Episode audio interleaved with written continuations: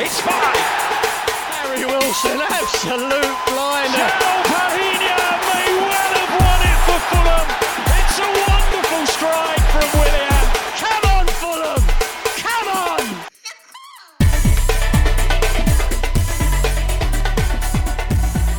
Hello and welcome to the That's So Craven podcast, your Fulham podcast from Down Under. We are back again to discuss Fulham versus Aston Villa, a disappointing 2 1 loss, uh, disappointing refereeing performance, and a lot to discuss after the game, I think. And joining us for it, we have Sammy. How are we going? Hello, I'm I'm actually really tired.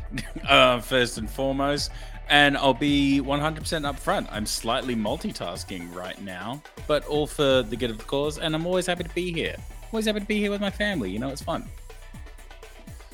Lovely stuff, Sammy. Thank you for um, showing up slightly later after lambasting us and saying you better be there on time. Um, Dad, how are we going tonight? Um, well, thanks. Hello, everyone. And uh, I, just want you to know that um, I'm fully focused. I'm single tasking, and uh, you have my full attention. It's always good to know. Sammy, take note. That's how fathers do it. Uh, let's get straight into the game. So, uh, a 2 1 to, v- to Villa. Look, it's an interesting one because this Villa team is absolutely flying at the moment, doing incredibly well, sitting very high up in the league. You know, uh, there's people still talking about Villa potentially challenging for the title. But I personally went into this game thinking that there was the potential for us to take something away from it. Um, Dad, was that your thoughts going into this game? Were we just being overly positive, or do you genuinely think there was a chance here for, for Fulham to take at least a point? Uh, definitely. Um, I look at, you know, not least with uh, the uh, guys from Nigeria back on board. I, I, I suspected they wouldn't play a role uh, in the starting lineup, but um, I, I, I thought that we had a as full a deck of cards as one could hope for, um, and I, I thought we started pretty well. I, I was I remained optimistic until uh, things went bad. I mean, I mean, things going bad. Like, ugh, I'm not even sure. I, I was actually really happy. I know, I know, I know. We, I know, we lost two one, but like, I, I was actually really, really happy overall with how we played because Aston Villa, particularly at the moment, they're a serious, serious team, and I think there is a lot of positives to actually take out of this game. I think we actually performed quite well considering, and we actually did give them a decent run. Like it, this could game could have been Sure. really, really catastrophic. And I actually think we actually, I don't know, and like I, I okay before the game started, I literally said if Muniz scores. Um, I'm really, really happy, and I just want the guys to front up, and that's kind of what I got. So, I'm kind of in weirdly, I'm kind of in good spirits about this. Is that wrong of me? I don't, I don't, yeah, I'm not sure. Well, No, I, I- I, I don't think, think- so. I think if you, you you expect really good teams to come up with moments of brilliance, and they they certainly took their opportunities, but it, it's a little disappointing that um, kind of glaring er- errors let us down, which no doubt we'll come on to. Mm. Yeah, we'll definitely get onto the game. But to, to your point, Sammy, it is a very good Villa team. Um, and, you know, look at someone like Ollie Watkins, admittedly, two of his goals this season have now come against us. But um, previous seasons in the Premier League, he scored 14 goals, 11 goals, 15 goals. That's from playing pretty much every game with, um, well, well, still 13 games to go or, or slightly more than that. He's already got mm. 13 goals. So he's having a, a seriously good season, just personally for him. And I think when you come up against a team who has a player like that up front in such good form, and you've got a good base around them as well, they're always mm. going to be hard to play against. And look, the week before we played Bournemouth, I think we dealt with Solanke really well. But I think Watkins is just a, a slightly different beast, and and you you know you see it by the fact that he's getting picked in the England squad ahead of Solanke, who's in in great form at the moment. But we we handled Solanke very well and shut down the the sort of service to him. But this Villa side, when you look at someone like Leon Bailey, who caused us a lot of grief on the wing, and you know Robinson has been having a really good season so far this year. he just got torn to shreds by um, by Bailey on the weekend. Who, who Mm. is a very good player, very quick feet, quick movements, cutting inside, and um, Robinson struggled all game long, and then from there, Watkins um, was you know given a bit of a free rein against us. Um, Mm. Sorry, I, I, yeah yeah no, and I'm sure you're probably gonna get onto this at some point, um, Jack. But I mean, and I don't, I don't want this to be a uh, circle jerk about um, Aston Villa because we are a Fulham podcast, but genuinely, they're quite, a, they're a really deceptive team in terms of like you've got players like Tielemans, you've got um, even um, uh, Douglas Luiz, who's been in the Premier League for ages now, like across the park really really strong and really really consistent. So again like um and ba- like bailey completely shut down robinson but i think we were largely if we weren't necessarily shut down it was very very competitive um, among the entire game and then uh the, like the last 10 minutes was just the apex of that where it was just everything just went crazy and the kitchen sink was thrown at the wall and all that stuff because it's like what else do we do what else do we do Yeah, it's it's a good point. And if we look at the stats for the game, I'll just pull them up on the live stream for those following. It's it's actually very even. Um, Fulham with fifty two percent possession to Villa's forty eight. Fulham fifteen shots on goal, Villa twelve. Fulham four on target, Villa three. Passes were within twenty five of, of each other. Same number of corners.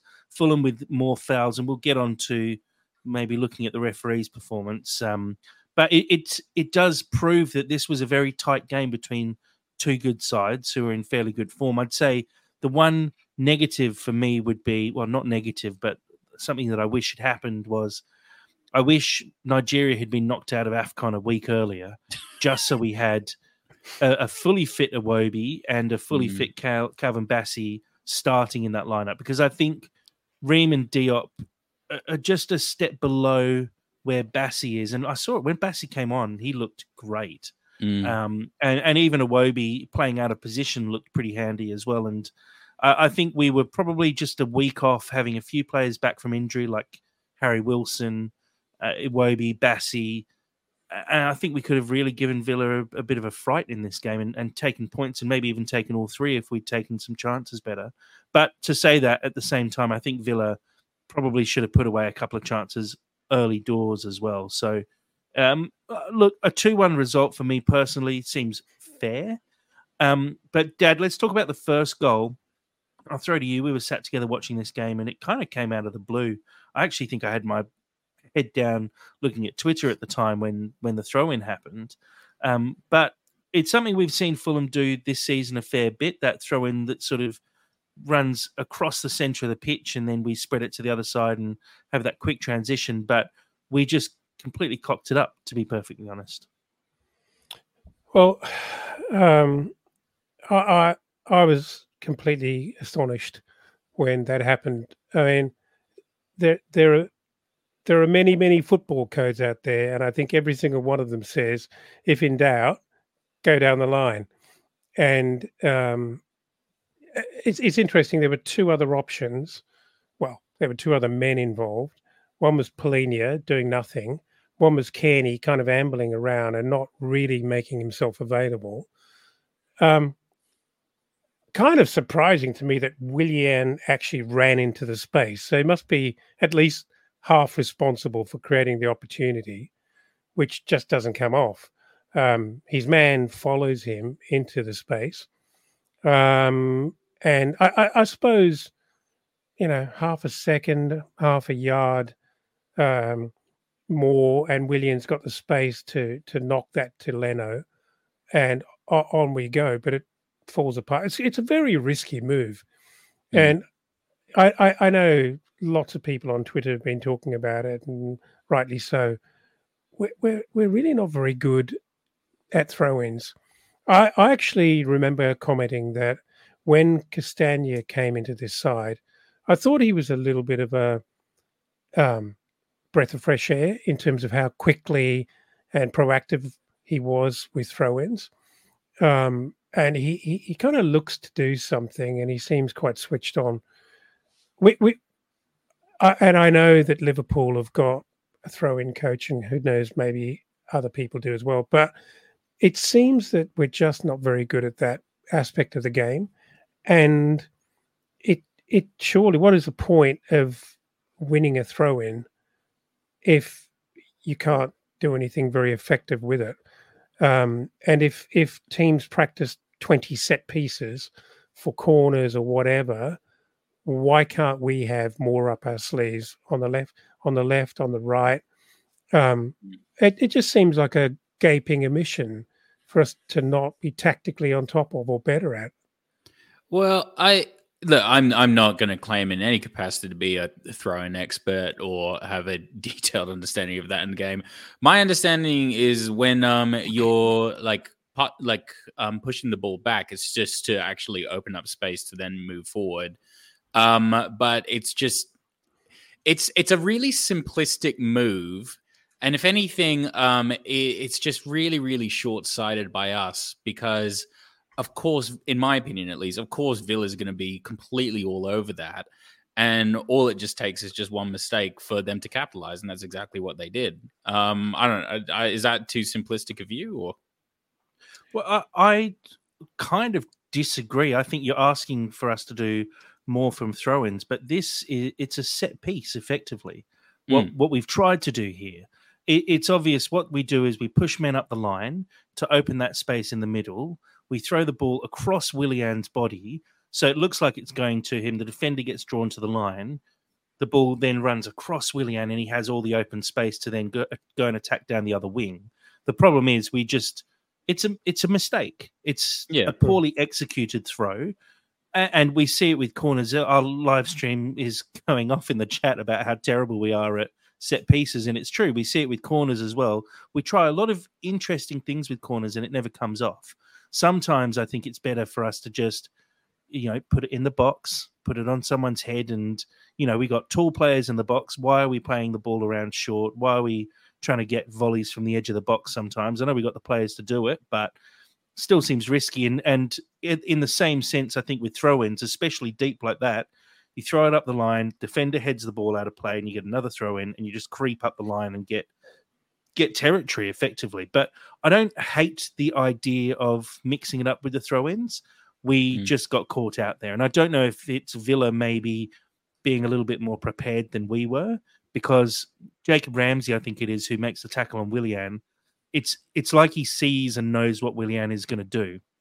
Mm. Um, I would I would absolutely and, agree with that. I, I think they just completely telegraphed it and just yeah, just completely telegraphed Diop as well. Telegraphed and also just fucked it up as well. To be perfectly yeah. honest yeah, and blunt about it, it's yeah. Robinson. It is a poor throw. He puts far too much juice on it and puts it too far away from Willian. Um, and you know, Willian is not quite as quick as he used to be. Gets shoved off the ball very easily it bobbles around a bit, and we're probably a bit unlucky that Willian gets another touch on it because I think Diop is in a pretty good position to clear. But Watkins, you give him the ball in that area, he's never going to miss.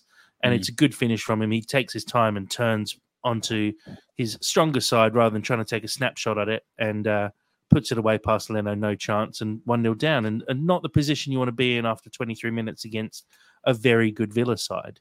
Um, Dad, from there, how do you think we bounced back after that? Because it's quite a blow, and you know the Villa fans went loud at that point as well. It was booming through the TV as we're watching. I, I can only imagine what it was like in the ground. Um, but do you think Fulham actually bounced back fairly well? We've conceded goals quite quickly in multiple occasions. Um, I, I, think personally we actually held together pretty well and, and pushed back from there. Yeah, yeah, so do I. Um, I and and that's I think that's. Uh, we've been reasonably good at that over the last couple of months. When we do concede, it doesn't all go to shit. Um, so I, I I don't feel like we're guilty of that at all, and certainly not in this case. Um, as Sam said in the uh, in the beginning of this uh, chat, I, I honestly don't think this was a terrible performance by us at all. Not at all. No. Um, but it's just a couple of really key mistakes, and we got completely professionally punished for it. You know, um, it's just disappointing. It's a look. It's it's it's a weird one as well because any other season, um, uh, losing two one to Aston Villa, it's it screams a lot worse than it actually is. But I mean, it's, it was a. I genuinely see it as a really competitive game. I mean, I'll be honest. I'm actually watching it back right now just to remind myself. And this is a very, very competitive contest. I mean, uh, pretty much directly after the first goal, Ream has wait. Does it Ream has a crack? And then um, the Hmm. like. There's a lot of pressing going on. At no point are we completely out of this game. Um, but yeah, they're just a very, very good side. They're, I mean, they're a top four side. You can't not deny that at this stage. Um, you, I I don't know. It, there's just a bit of cognitive distortion going on there because you think it's Aston Villa. Um, I don't know. Yeah, Yeah, no, it's um, they're a good side. We can't knock that, but again, you know, we're we're creating our own. uh, You know, we we we're smashing ourselves here. We we are constantly creating errors and creating chances for the opposition. Uh, we've seen it multiple times this season. I'm thinking some dodgy back passes, um, Mm. some stupid fouls in dangerous areas. Just just silly little things where if you fix that, we probably pick up an extra ten points this season. Um, But again, that's something But for it- does that- and the does team that to work with off the field.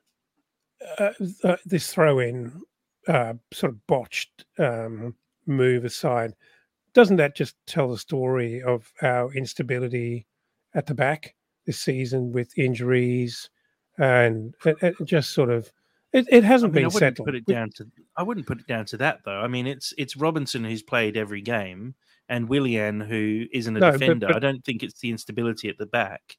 No, hold on. Robert Robinson got outplayed by Bailey. Uh, yeah, overall, but, but we're not talking about that for the But- goal. Absolutely not. Uh, the the goal. Are we not agreeing that it was risky, but a move that we obviously it is one of our set piece throw in moves, poorly executed, and they capitalized. Okay, Mm. but I'm talking about in general, um, our goals. Uh, sorry, our, our goals conceded are areas of confusion early in the season with Bassey playing on the right. It, you know, it was it was not our perfect back four by any means. Yeah, and I think and I, and I think we've we've struggled with that. Um, and and and just when Bassey comes in and is looking incredibly imposing, and um, you know Castagne's doing a good good job, suddenly Tosin's injured or Diop's injured, Yeah. and Yeah, and it, it's been really tricky, really difficult. I think I think um uh confusing is actually a really really good word, Dad. Just because um uh if you compare like our, our current squad to that of last season, last season just felt so cohesive and just so solid. We we weren't the perfect article by any means, but it felt like every everyone had a purpose within the squad and there was so much trust um uh, across the park uh literally just kind of like looking back at this game we're not playing terribly but you can see that there is just a whole bunch of not uh, like people are trying things and they're expecting people to be in certain places um uh, notably uh when Pereira did a little flick back to like Cairney and Cairney wasn't necessarily there on time I don't necessarily even think it's anyone's fault in particular. It's just we don't really have full cohesion at the moment. We're a bit of a squad in transition. I there is so much that has to be sorted out for next season. I think I mean realistically at this point in the season we should actually have that um 100% we know what our best starting 11 is. I'm sure you guys can agree. I actually have no idea what our best and most cohesive um, starting 11 is. Even though we actually have really, really solid players across the park, there there doesn't seem to be a lot of um, yeah. It it just doesn't. It feels very clunky at the moment, and uh, I I really hope we don't persist with this next season at all. Well, I mean, I mean, it all depends on the moves we're making. But uh, again, I think the clunkiness does come down to a bit of misfortune and and timing and bad luck. I think it kind of seems like Bassey and Tosin are our best two defenders as an option. Totally. Tosin spent the majority of the start of the season out, and there's obviously a lot going on with his potential contract as well. Um, Bassey, you know, didn't start at the start of the season after he was first signed, then got put out of position, finally found himself in his correct position, then went off to AFCON. Um, we've only, I don't know the, the stat for it, I should look it up and find out, but I can't imagine Tosin and Bassey have played more than four games together all season. Mm. And that's probably our best back two for, for me personally, at least. Um, and so it's been constant change and constant mishmash. If we went into next season with Tosin and Bassey as our back two, I wouldn't be Oh, disappointed. I'd like Yeah. to see us sign someone else because I think Tosin will probably leave. But I, I think our defense has the potential to be quite good and quite strong because I think Robinson has been uh, brilliant this season so far, and Mm. Castagne slash Tete both have the potential to be very good. Um, it, it's it'll be interesting to see the moves we make in the market and if it's a focus on tying down Tosin or bringing in someone new. Either way, I I, I just feel like this season as a whole, when you talk about Mitro, you talk about the Palhinha hassle, all, everything that's happened this season, it's been clunky and a Mhm. bit a fractionally unlucky as well. And I'm I'm already looking forward to next season for us to actually have the opportunity to build something a little bit better than we've currently got. Mm. I, I I actually truly don't think it can be overlooked when you compare performances, cohesion, and just the whole thing clicking from last season to this season. We actually have had some really quite significant injuries to key players. Oh yeah, Oh, that, that, inj- that injury to Pereira, he had a good season last season. People love dumping on Pereira. He had an incredible season, and Mm. he had a major injury, which I was astonished at how quickly he actually came back from. Really, I Mm. thought he'd be out the whole season, and then he reappeared. Um, you know, people talk about Ream and how from last year to this year, he's still good from time to time, but he's not the same Ream that he was last year. And Mm. I know, I know nothing happened to his legs, but he had a he had a bone break in his arm, and that forced him out for quite a while. And I think it really affected his momentum. Um, Mm. You know, Diop's had an injury. Kenny Tete, you know, he still shows signs of it, but he can't actually put it together at the moment. I Mm. I, I would always want to pick him because I love Mm. him and I love what he does, but he, he can't actually put it together at the moment. He's struggling for match fitness and um, form. So It's- those are yeah. huge players for us who, Mm. on paper, you still want to kind of pick as our best players on a day, but their form's patchy. And uh, uh, I, I, I can only think that those serious injuries have actually had a big effect. Oh yeah, as well. And like these, um, I mean, let's let's call it what it is. We have a very aging squad, and um, I I'm I'm not going to criticize Ream, say for example, for having an injury, being 36, and then then not coming back like a spring chicken, completely refreshed. Like, I mean, I, oh, God forbid anything happens. We're to not, we're not criticizing. We're not. We're not criticizing. We're, we're just trying to not. find some reasons, you know, behind some of these things, Mm. which are a bit nuanced and quite difficult to put your finger on because you look at them and you think, well, you know, they're still playing pretty much the same way, but Mm.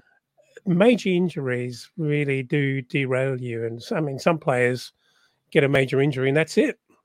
Yeah, yeah. Absolutely. Let's um bounce back to the game itself. Uh, half time, 1 0.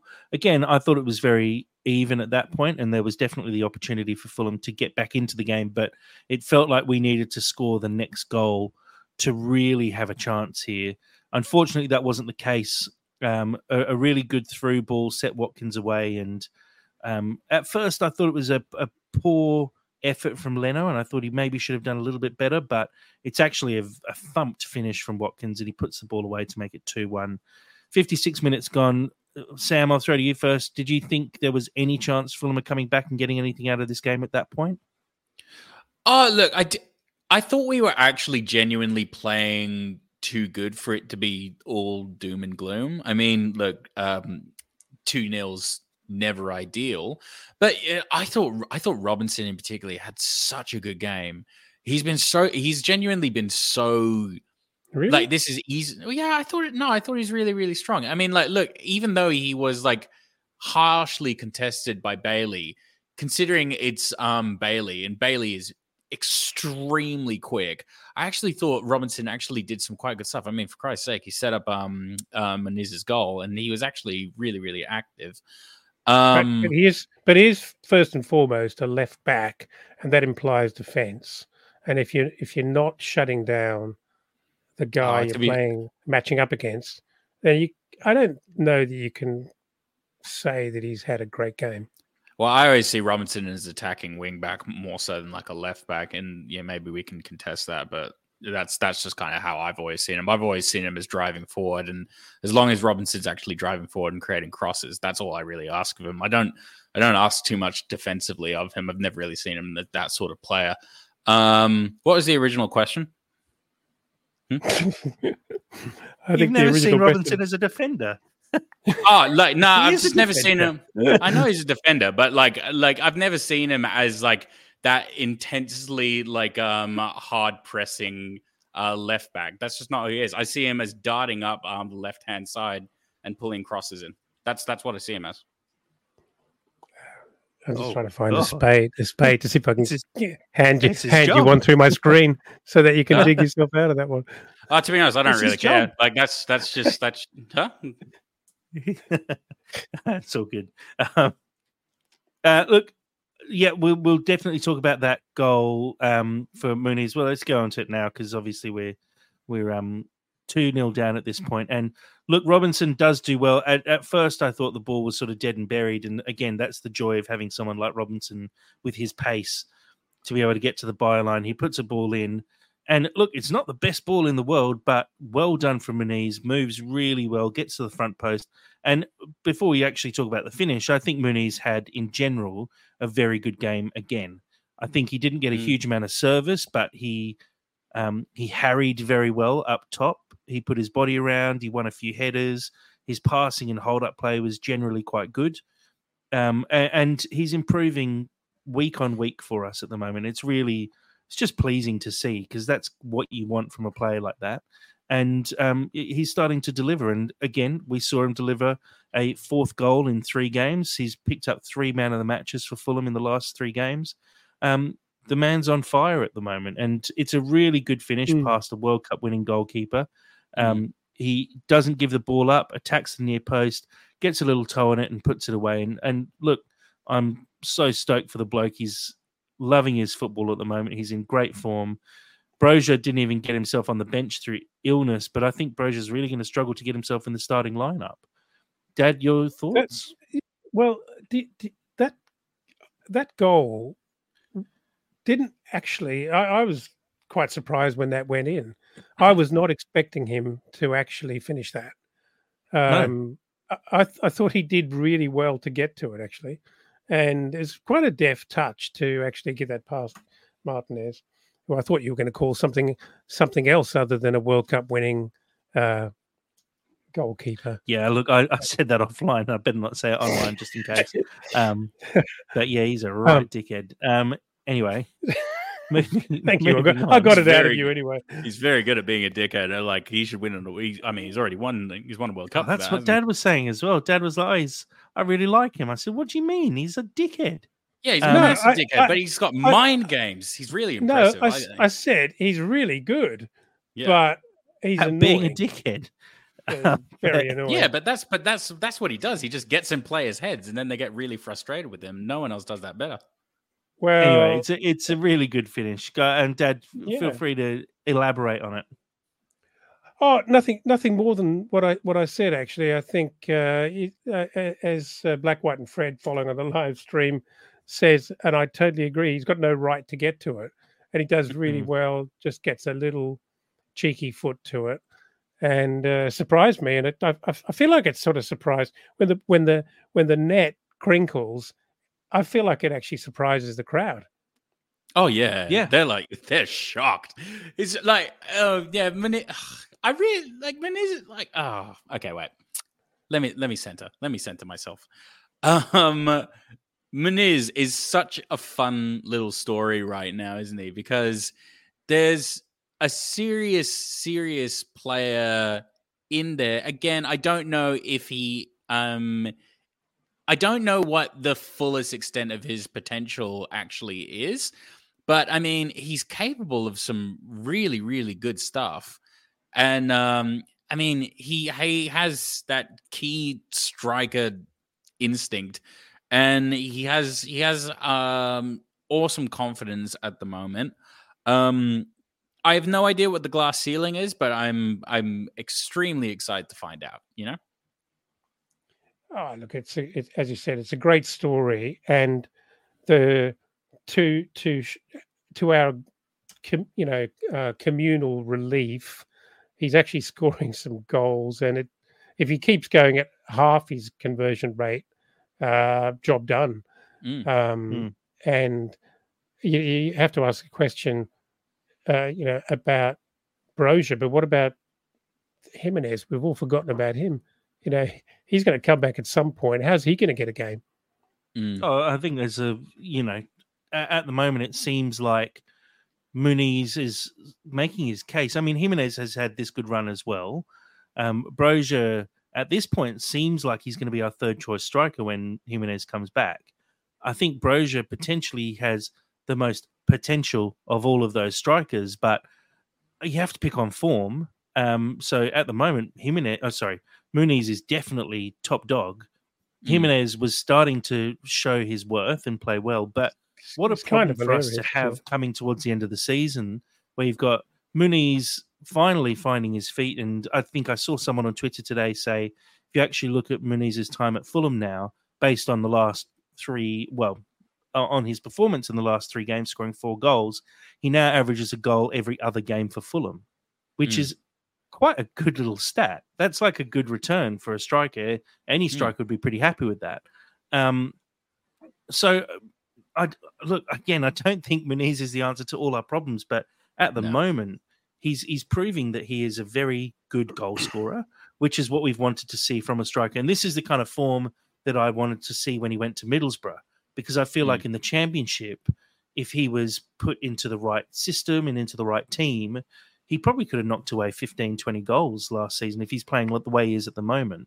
Um, Mhm. a- and, I'd really like to see potentially if we sort of buy a really top class striker in the off season next season, um, see that new signing come in as a starting striker, Jimenez as your backup, and give Muniz another loan spell at it, you know, La Liga, a championship club again, and really let him go off and you know knock 20 goals away in a season and and get that confidence that you need to kick on to that next level. I I think he's he's Well, starting on- to get the potential. on, on the back of this little piece of form, hopefully he's proven enough to scouts to take him on in the championship hmm. because because he, he he could absolutely do it, and he's got the physicality for the championship as well. I think he, I think you know on paper he he ought to do quite well. Yeah, absolutely. Um, uh, look, from there, 2 1, it, it was a mad final half an hour, 40 minutes or so. Um, and uh, both teams had chances, chances at both ends. I think the main thing for us to talk about from here to sort of round out the game is the performance of the referee. And I, I don't often want to focus on a referee's performance, and I, I don't want to say that it's the reason that we lost, but geez, it was not a good performance from the referee. Um, promoted into the Premier League for the first time, having taken uh, charge of, I think I heard only six games in the Championship this season, but fast track to the Premier League. He just looked out of his depth completely. Um, at the Mm. start, I was trying to give him the benefit of the doubt Mm. and saying he was he was refereeing it like it was a championship game. He let a lot of physicality go and a lot of I'd say just strong challenges that more experienced Premier League referees probably call up to to control the game early doors. And He let those go, and it it just turned the game into a, a messy shit fight, and he, he kind of lost control before half time at that point. There were a number of poor decisions, I thought. Um, and yeah, Dad, your your thoughts on the refereeing performance? Well, you know what I'm going to say because uh, sitting next to you, saying it all evening, and I, you know, I, I could see what he was trying to do, and I, I like you. I wanted to give him the benefit of the doubt, and and I, I think it was a he just didn't read the room very well. He Mm. he he just let too many things go with very very consciously. I thought very deliberately. Yeah. and he was trying to do the right thing. But and I said to you, you watch what's going to happen here. It's going to unravel. Players are going to get frustrated that that this is going on, and it'll all go to shit in the later latter stages of the game. And look what happened with five yellow cards mm. in what maybe twenty minutes, and that's poor discipline from us. But it's the kind of thing that festers and and and and does eventually bubble up to the surface.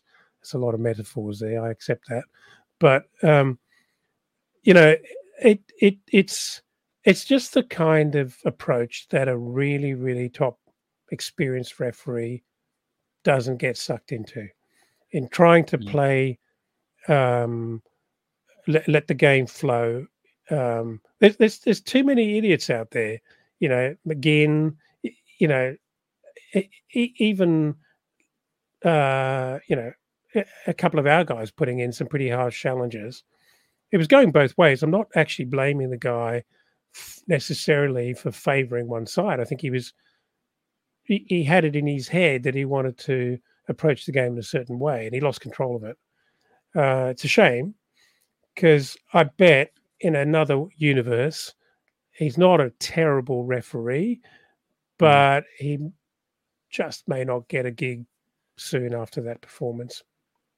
Look, I'll I'll play slight devil's advocate here, and this might be a slightly unpopular pin, but I don't necessarily mind too much. Um, yes, we lost the game. I'm not happy about that. I do appreciate though a shit fight sometimes, and I like the last ten minutes is just chaos in this game. And there's like, I mean, the whole second half was very, very intense. Um, and like, yeah, call, yeah, call me old fashioned. I do quite like that edge of your street, uh, edge of your seat, just crazy football. Um, and yeah, I, I understand it's um, extremely frustrating um, because lots of stuff's going around. But do you know? Do you know what? I think it's really telling when a player comes straight off the bench and gets a, a gets a yellow card. Because oh it, yeah, it, it's it's very indicative of the chat on the bench. Everyone's observing what's going on. Everyone's getting wound up about it. You know, Adama comes on. Mm. Adama's booked um, his was unlucky. You're thinking of Lukic. Lukic came on, and before even touching the ball, he made a, a shocking tackle. No, no, um, actually, what? No, you're right. You're right. I, you're absolutely right about Lukic. But Adama didn't didn't he give McGinn a massive uh, shoulder, and then had a bit of a chat to him as well? Possibly, but I think that was actually before he got his booking. Though he got his booking for it looked like it was a foul on Adama and he got booked for it. It was like a, maybe yeah. a high foot or something. I don't know. Yeah. The, the, ref, he just lost control and you could see it towards the end. There was um, a lot of poor challenges that got let go and, um, you know, then he got card happy, which we see with refs a lot when they've lost control of the game. They just reach for their pocket because the players get frustrated. They start chatting back. And look, I'd agree that maybe we should be a little bit more controlled in a situation like that. But in the heat of battle, when you're 2 1 down and pushing for another goal, and the ref breaks up everything you try and do, it's it's tough. And, you know, I look at mm. moments like Moreno, um, terrible tackle as we're sort of breaking down the wing, doesn't get booked for it. Um, not long after that, he does the exact same thing again, same tackle, gets booked for it. As I saw someone on Twitter say, if he'd been booked for that first challenge, he wouldn't have made that second challenge because he'd already been booked. And that's probably a second yellow card and he gets sent off. And that's just where this referee lost the plot because he should have given that first yellow card and then it changes the course of the game. And if you if you make a couple of small decisions, you don't realize it at the time, but it really does affect the way the rest of the game is going to be played. And we see it when mm. referees get sucked into giving Palhinha the yellow card after 10 minutes. It ruins the game for, for Fulham because Palhinha's play is based on those big, hard tackles. And if he gets a yellow card early, he knows he can't do it for the rest of the game. I, mm. I also think, um, and call me call me out on this if you think I'm wrong, but I actually think that back pass to Martinez not being pulled up was all part of this. I think he didn't yeah, have the sure. confidence didn't have the confidence to do it. I, I know it's questionable, but an awful lot of people would have would have actually called that up. And What kind of Martinez referee played it- promoted to the Martinez played League? it really well. Mm. What kind of referee promoted to the Premier League in their first ever game gives an indirect free kick four yards out? Ne- Yeah. Never going to happen because you're Yeah. going to be in all the newspapers, and that is hundred percent in the back of his head, going, Yep. Uh, if I if I blow the whistle right now, I'm going to get death threats off the back of this." And it's a shame So- that that's the case, but So it, me, it really is the case. tell me why isn't VAR used for an ob- a clear and obvious area? because they'd probably say that's not a clear and obvious error because Yeah, he does bullshit. stab at the ball. He does stab at the ball, and, and you could easily argue that that is unintentional, and therefore I Mhm. think you go you back the referee at that point. Um, I I think it was a back pass personally. I don't know how Martinez so calmly picked that ball up, and I think that's actually part of it is the fact that Martinez Yeah, doesn't control the ball first and then pick the ball. He just picks the ball up as if it's nothing and you Mm. kind of get away with it because of that as well, and it makes it look like not a back pass because the the goalkeeper's going, well, it's not a back pass. Um, The ref got it- played. it's Yeah. but you know the thing that actually triggered me the most about the refereeing performance is second half injury time, and Oh, it was a tweet by Fulhamish. There, there were five minutes given. Fulham were looking quite dangerous, and I thought, geez, we, we're actually half a chance of nabbing something here and maybe getting an injury time goal. Uh, someone's gone back and done the, the analysis. The ball is in play for 57 seconds in that last five minutes, but the referee instantly blows it after five minutes of injury time. And that is He couldn't- inexcusable. he couldn't wait. He couldn't wait to hit the showers. I think. It's Yeah. inexcusable for me. The whole point is the referee Oh, wears yeah. he wears two watches for a reason. He keeps Mm. time on two watches. He didn't stop either watch in injury time, despite the ball only being in play for one minute out of the five. That's I mean- that's poor and inexcusable. I mean, I do understand that. Uh, at the 94th minute, though, I'm pretty sure um, Adama Traore, what I can only describe as a um, basically a backwards shoulder block to uh, John McGinn. Uh, it it it was getting pretty techie out there. It was everything but chairs. Like um, and to be fair, to be fair, it's entertaining. Like I'll, I'll put my hand up. I was thoroughly entertained because it was getting crazy. But I do. Yeah, but you'd you'd be pissed off if the referee blew in the 86th minute because there's four Yeah, minutes still to play, and that's the problem. yeah, of course, but uh, ah, He VAR. was getting obvi- He definitely wanted to get out of there. You could see it in his face. He was VAR, he Jack. was Clear and obvious error. Mm. Sorry, Well, the I game's mean- not over. Keep playing.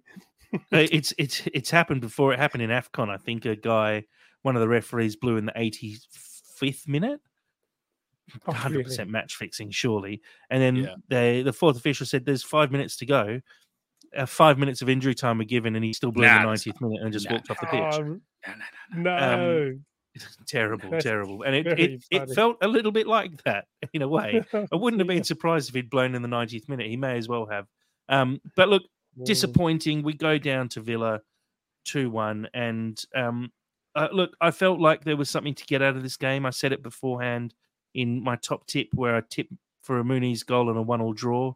Wasn't too far off it in the end. If we hadn't had that one error, um, it's it's um, it should have been a draw. And I think Fulham, realistically, the the result is probably a fair one, but I don't think it would have been unfair if we'd we'd managed to cop a draw out of this one. Well, Does I mean, anyone I- I- disagree with that that assessment? well, I, I know I got a little bit infamous for producing a list of 20 last week, Jack, but perhaps actually I should take the mantle over the baton for uh, tip of the week because uh, I had a, couple, a, c- a couple of little multis going there and I actually pulled one off in the end. You did. Respect. Dad's one hundred and fifty dollars richer, so he's buying me dinner this week. Um, nice. Respect. That- it's all. I think it was one of the many tips I sent through to you as well. So I'm claiming it a little bit. Um, might be the return of Jack's top tip, though. We'll see. Do you know? do you know Uh, I do actually want to highlight before we um, move on, just on your original point, Jack. I do actually want to draw attention to um, a comment from Black, White, and Fred, and we didn't at least concede in extra time. We didn't. We didn't crumble. We didn't um, uh, pull uh, Man United, and I am I'm actually really happy for that because the game was so chaotic and that last 10 minutes in that extra time that um it could have happened, but it actually didn't feel mm. like it was going to happen. But mm. we've been in yeah. so many experiences where it doesn't feel like it's going to happen, and then it actually does. So I do actually take that as a positive because at least we can actually see out the end of a very, very tough game against a very, very tough opposition. And I like, I mean, because then it just comes down to uh, can you get a goal within like the 60 minute period? And that's actually really attainable. Um, there is uh, genuinely i'll say i'll say again there is a lot of positives there is a lot a lot a lot of positives to work from from this hmm. game mm. and yeah i'm i'm i'm not i'm not i'm not i'm not crazy bummed yeah no i agree i think it's it, it wasn't a terrible performance it was just underpinned by a, a bad error and a poor refereeing decision and i think if things had gone our way that's that's potentially a draw and i'd be very happy with a draw against villa based on the form they're in this season. Um, look, guys, next game we've got on the cards, we have a game against Man United this weekend. Now, the big news here is obviously the uh, the fact that João is out in uh, not injured, suspended. He picked up his tenth yellow card of the season, so he won't be playing against Man United. Um, Sam, I'll throw to you first. You're a massive Palhinha fan. We all know that. How big a loss do you think this will be against Man United? Oh, I mean, like, look, I mean, I, I'd name my firstborn son after the man. Um, uh, so that that just gives you an idea of how highly I think of him. Um, oh, that's. I don't really want to th- like. Okay, to know my my honest feelings about it? I don't want to think about a game against Man United without João Palhinha. That sentence doesn't make sense to me. I have to adjust to that in some capacity potentially next season. But for right now, I don't want to live that truth. Um, uh, look, Man United have a plethora of issues. They have a um, a number of things working in their favor with um, Rasmus Højlund kind of coming back into form and mm. Garnacho uh, that front threes seems to be coming together. Scott McTominay's always been really, really strong, and there, I mean, there there are positives there that Man United fans will harp on about and say that that it's it's the dawn of a new beginning. But I largely think that's bollocks. But there's still Man United. This isn't necessarily a game that you can slouch on. So yeah, losing Palhinha for that is a massive, massive, massive, massive blow. I don't really know who you actually put into that mix at this stage. Because yeah, look, you can put Harrison Reed there. Of course, you can put Harrison Reed there, or maybe you can even put Sasa Lukic there. I mean, against Man United though, that's not what you want. Like you need an enforcer for that game. You need um somebody in the midfield that literally says, "Don't come here, I will eat you." Um, so yeah, it's going to be really, really challenging. Marco Silva's pulled off crazier stuff, though. I don't want to lose to Man United again because I'm getting really sick of it. And I reckon the next two to three games we'll probably play against them. It's probably the last time we'll actually realistically have an opportunity to beat them. Oh, Jeez, annoying, isn't it? Gloom, Sam. This this is a Man United team who limped past Luton on the weekend. Yeah, um, I, I, wouldn't but... be. Luton had fifty eight percent possession, more shots on goal than Man United did. I don't think this is a, an unbeatable times, Man United team. Oh no, they're so yeah. beatable, and that's the thing that frustrates me about them. Okay. yeah. Um, look, w- the one thing that Jack said quite rightly mentioned when Palhinha got his uh, yellow card was he's he's been on the precipice for quite a while. In fact, he's been he's been one short for quite a long time, right? And so if if we've got to lose him, um, maybe not the worst that we lose him against uh, a couple of tough teams, um, mm. ra- rather than playing uh, lower teams that we absolutely have to put away where we really do need him. Um, Man United at Old Trafford even if their form is terrible, they're really hard to beat there. Um, I I don't want to see Sasa Lukic um, actually selected in that enforcer role because he's he's he's more dancing with the stars than enforcer for me. Um, uh, and I know that's a bit harsh. I don't dislike the guy, but I, you know, I, I don't mind him playing alongside Palhinha if if if that's what we're looking for. But um, Lukic and Reed doesn't inspire me, and that's no shade on Harrison Reed. Mhm. Um, I, and I, and I know there's been a lot of chat um, about a, a- possible sort of wild card replacement in Bassey playing at uh, defensive midfield. I, and and I think as someone uh, Black, White, and Fred on the live stream suggested the same thing. I, I actually quite like the idea of it. Um, leave leave Ream at um, you know wh- where he is, and uh, push push Bassey forward. I I'd, I'd like Uh, to see that. I don't really like that. All right, no, I I, Think- I want. you that. think about it. He he actually he loves a bit of license to come forward, and you know pushing him one one level up the field actually gives him far more license to do that and far more freedom. Um, I, I I don't know that that's his future, but could he do a role there? I'm I'm interested to see how, how that might might actually look. I I get Uh, it, I'm- but um, yeah, like Man United will counter attack, and I want a really strong last line of defense. I love Tim Ream. I love Tim Ream, but I Man United are pacey, and he's he's not in the greatest of form. Jack, you you, you say your piece. Yeah, well, I was I was going to say I, I I know what you mean by Bassey and its defensive midfield, and I, I get the idea behind it. But let's remember what it was like when Bassey's playing on the right side of defence when he's a left-sided centre back. It Mm. didn't work.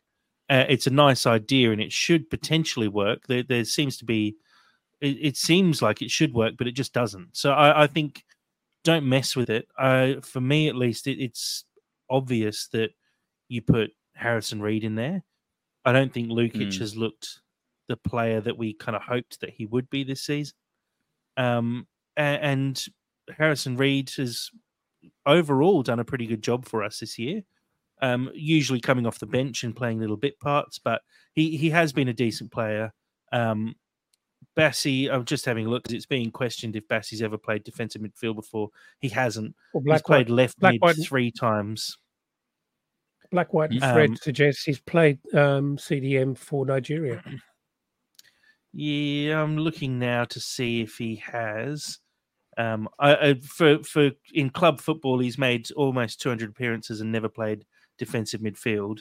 Um, I think maybe he's played as a more advanced centre back. I don't know if he's actually started a game So in defensive midfield, but if if not It- if not Kelvin Bassey, Jack, who are you pairing Harrison Reed with? well, Tom Cairney. Hmm. But Reed Reed plays in in João's position as a defensive midfielder, and you play Cairney and um, Pereira. Well, probably for me, I'd play Cairney and Iwobi. uh, with Iwobi as the central player, and then I'd play Yeah. Harry Wilson out on the right. Um, and I assume Willian's probably injured, so maybe Harry Wilson goes to the left and BDR starts on the right. But we we have options now. In fact, I'd probably thinking about that Willian injury. If it's not a very good injury, then I'd probably start Iwobi, Pereira, and Harry Wilson as our, our sort of attacking three there. Yeah, Are you sure uh, Willian's injured? I, I'm not 100% sure. He clutched, clutched at his hamstring, but we haven't heard anything post game about if he is injured or if he's not. Not 100% sure. Could we But to, even to your point, sorry, Sam, go ahead. And oh, I was just about to say, can we even potentially have um Iwobi alongside um Cairney in that role? I mean, obviously, I love I love Iwobi out outright, and I love him actually as far forward as we can. But I mean, uh, just in terms I of think he could. the best, He's played back Yeah. there before, so I don't think it's out of the question. But yeah. I I, don't love I it, just but- feel like we lose the balance that we get from having him forward. He's a he's a better player further forward than he is a defensive player, and I think the big thing that we I miss agree. with Palhinha is that physicality, and although Reed is half his size, I think he's going to put himself about far more than um, Iwobi or Lukic would. Uh, although Lukic did put in that very hard tackle, so maybe he's trying to prove a bit of a point coming off the bench and and going in hard and showing he can go in hard. But uh, I, I think you don't want to. Again, same reason I wouldn't put Bassey at defensive midfield. I think you play players in their strongest position. Uh, with Tosin and Bassey both available, I want them both to be starting. Um, Man United have a few little injuries creeping around. Luke Shaw went off injured during the game on the weekend. Uh, Martinez is out in defence. Wan-Bissaka is still out in defence. Malacia is out in defence. Um, Harry Will, uh, not Harry Wilson, sorry. Uh, Harry Maguire got subbed at half time for a poor performance and looking like he was going to get sent off.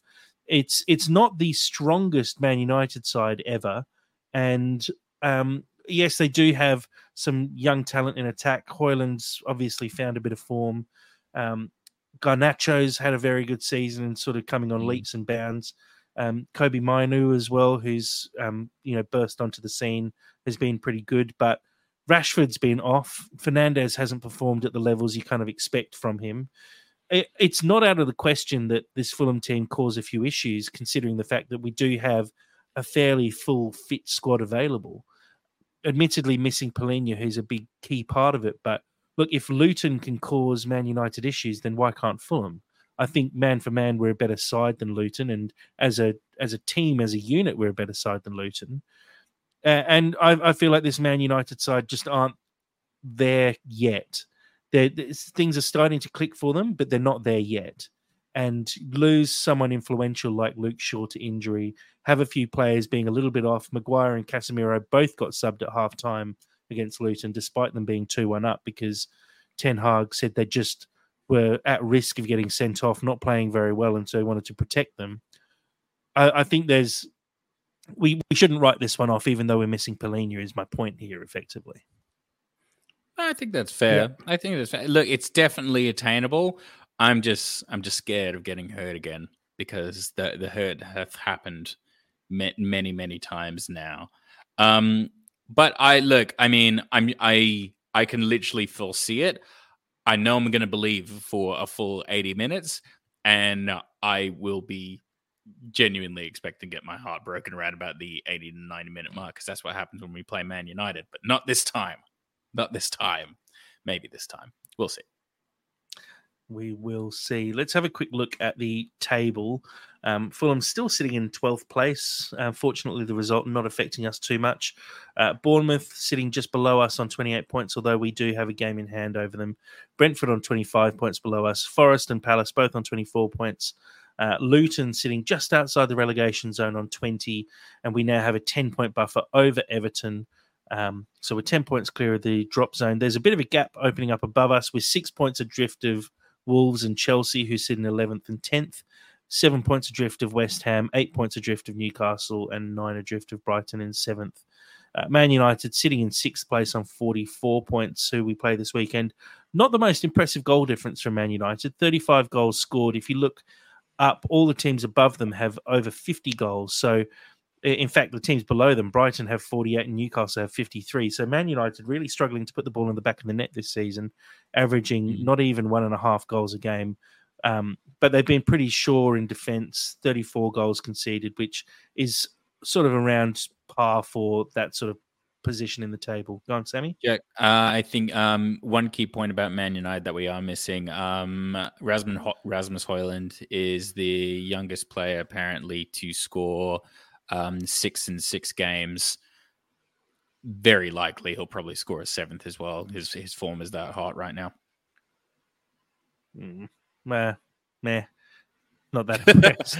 I, I think he's a yeah. good young player, but I think um, uh, you know he has potential, but I haven't seen enough from him to think that he's someone we should be terrified of. To be honest, I was more worried about facing someone like um, Broja when yeah. we played against Chelsea than mm. um, Hojlund, for example. So I, I, feel like if we play with Bassey and Tosin at the back, I'm not overly worried about um, about Hojlund. I feel like Tosin will deal with all of the aerial threat and Bassey's got a little bit more pace about him than all of our other defenders, and the physicality to sort of put Hojlund on his ass a few times. And um, I think the biggest threat comes from someone like Fernandes, deep creating things. We saw the passes that he's put in against us and the last few times we played against Man United. So that's definitely where the danger lies for me. Um, whoops, guys, I think that's actually that's actually everything. We've covered off everything in an hour, which is a, a massive effort for us. Um, I don't know if there's anything you guys want to touch on. One thing I would say is uh, recently on Twitter, we have put out the call for anyone who's interested in joining the That's So Craven team. We're looking for someone, hopefully based over in the UK, who can help us with a bit of content on game days and post game and pre game. Um, so if you are interested or know of anyone who might be interested, please do get in contact. Let us know. No experience necessary. Uh, we just want to see um, a, a, few lovely faces apply, and, and hopefully we can expand the team a bit and um, create a bit more content for you and a bit more instant content pre and post. Honestly, honestly, if I'm allowed to do this, then the the like everyone is welcome, provided that they have a confident opinion. I want to hear it. I I I, I want to like sing to me, show us your stuff. We're really excited about it. Um, I'm so tired right now. You guys say stop, other things. Stop Cut me talking, off. Sam. Yeah, yeah. you you Sit cut me back. off. Don't say you're so tired. Just keep it, keep it, keep stum. Um, Yeah. But look, it's it's uh yeah a big week ahead with the game against Man United. We've got a tough little run coming up at the moment, um, so we we do need to try and pick up points somewhere along the line. Maybe it's time for us to finally get that win against United that we've been so close to over the last couple of years. Um, so look, we will probably cover the Fulham women's loss in the Capital One, not Capital One Cup, in the Capital Cup in the next podcast. Uh, it's only just happened, so we're um, still without a huge amount of detail on it, but I would like to make sure we do cover that. So hopefully in the next podcast, we'll have a bit more information and we can preview the next league game as well. But um, until then, I think, Dad, thank you for joining us tonight. Yeah, you're welcome. Uh, enjoyed it. Thanks for having me. And Sammy, thank you very much. Thank you. Excellent. That good, That, Sammy. that's, that was let's, so let's good. keep to that going forward. I, li- I really like that. That's a best contribution. so Nah, far. thanks for having me, guys. It's uh like um uh, my star sign Go is bed. Taurus. Yeah. Where's that mute button gone?